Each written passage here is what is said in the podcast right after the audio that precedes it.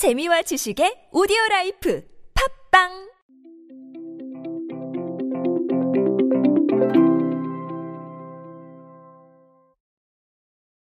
우리를 둘러싸고 있는 트렌드는 정말 역동적으로 변하고 있습니다. 하지만 그 속에서도 사람들이 어디에 관심을 가지고 있고 또 사람들의 소비 패턴이 어디로 향하고 있는지 어느 정도 알 수 있는 부분들이 있죠. 그래서 저는 그런 키워드들을 여러분께 발견해서 전해드리고 있습니다. 그리고 그런 트렌드들을 반영하는 건 소비자와 소통하기 위해서 기업이나 브랜드가 취할 수 있는 아주 좋은 방법 중에 하나죠. 이번에 또 트렌드를 반영한 좋은 사례가 하나 나와서 제가 여러분께 간단히 소개를 드리려고 합니다.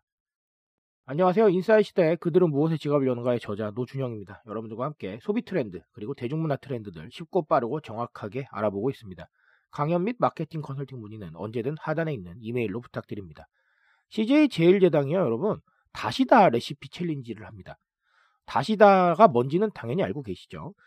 그래서 다시다 레시피 challenge 인스타그램에서 자신의 계정과 이름을 입력을 해서 참여를 하면 이중 400분께 다시다 레시피 challenger 선정이 돌아가고요. 그리고 이분들께 다시다 제품이 배송이 돼서 네, 인증샷과 함께 메뉴명 해시태그를 남기는 미션을 수행을 하시면 됩니다. 도전 메뉴는 집밥 메뉴 9가지인데 뭐 김치찌개, 된장찌개, 부대찌개, 두루치기, 미역국, 만둣국, 떡국, 어묵탕, 떡볶이 이렇게라고 합니다.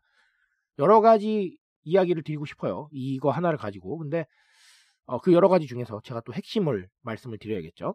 첫 번째는 제가 최근에 한번 지적을 드렸던 내식 트렌드의 진화예요. 제가 내식 트렌드 어떻게 바뀌고 있다고 말씀을 드렸죠. 내식 트렌드 초기에는 뭐 라면이나 이런 것들이 잘 팔렸어요. 간단하게 식사를 때울 수 있는 대체 식품들이 많이 팔렸는데 지금은 뭐가 팔린다고 말씀을 드렸죠. 소스류, 장류 이런 것들이 팔리고 그리고 프리미엄급 식재료들이 많이 팔린다. 그래서 내식 트렌드가 속도에서 질을 중시하는 쪽으로 움직이고 있다라고 말씀을 드렸는데 어, 실제로 다시다도 마찬가지라고 합니다. 다시다가 사용량이 늘어나고 판매량이 계속해서 늘어나고 있다고 해요. 즉 집에서 식사를 하실 때 만들어 드시는 분들이 기존보다 많아지고 있다라는 걸 알 수 있는 거예요. 그래서 결국 우리가 내식 트렌드에서 주목해야 될 거는 홈코노미적 요소를 발견을 해야 된다는 겁니다. 그러니까 단순히 집에서 식사를 한다라는 개념으로 봤을 때는 별로 이렇게 생각할 수 있는 게 없어요. 아, 밥을 먹는구나 라고 고개를 끄덕이실 거예요. 하지만 집에서 식사를 하는 거를 하나의 경제적 행위, 만들어 먹고 또 더 맛있는 걸 찾아서 움직이고 이런 부분들을 반영을 해서 하나의 입체적 행위로 생각을 하시면 소비가 보입니다. 아주 간단한 사례를 들어드릴게요. 다시다로 말씀을 드리자면 기존에 집에서 식사를 한다 라고 할 때는 다시다가 보이지 않을 거예요.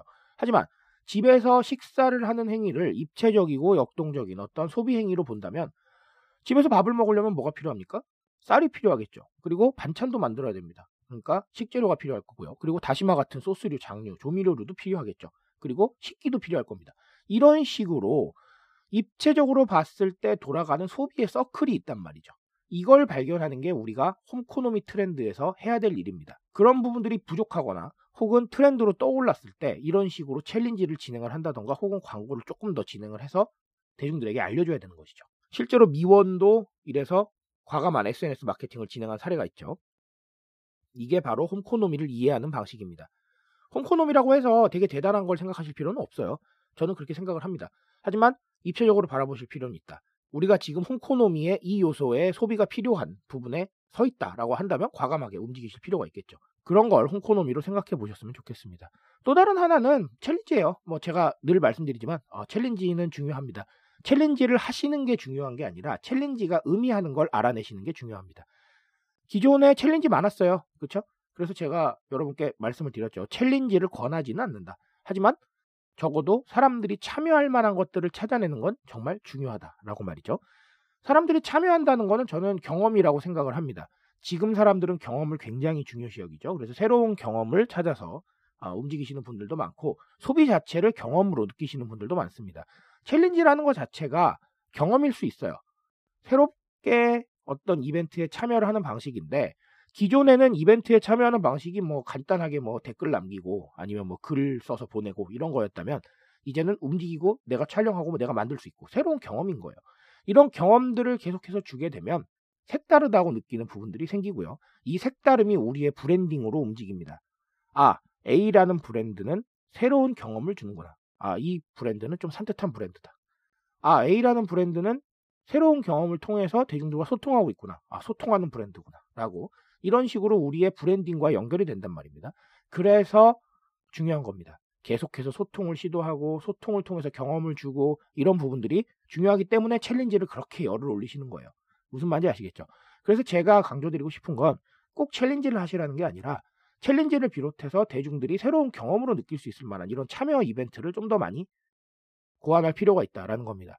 우리에게는 SNS라는 굉장히 고마운 플랫폼이 있어요. 사람들이 많이 모여 있고 해시태그를 기반으로 검색도 할 수 있고 그리고 또 쉽게 무언가를 올릴 수 있는 이런 플랫폼이 마련이 돼 있잖아요. 이 플랫폼을 사용하지 않을 이유가 없습니다. 다양하게 SNS에서 입체적으로 움직일 수 있는 방법을 고민을 하시고 대중들한테 새로운 경험을 주세요. 그 경험이 곧 우리의 branding이 된다는 점 꼭 명심하시기 바랍니다. 트렌드에 대한 이야기는 제가 책임집니다. 여러분들 트렌드 인싸력을 제가 쭉쭉 올려드릴 겁니다. 그 상승 기류에 제가 언제나 함께 하겠습니다. 오늘도 인싸 되십시오, 여러분. 감사합니다.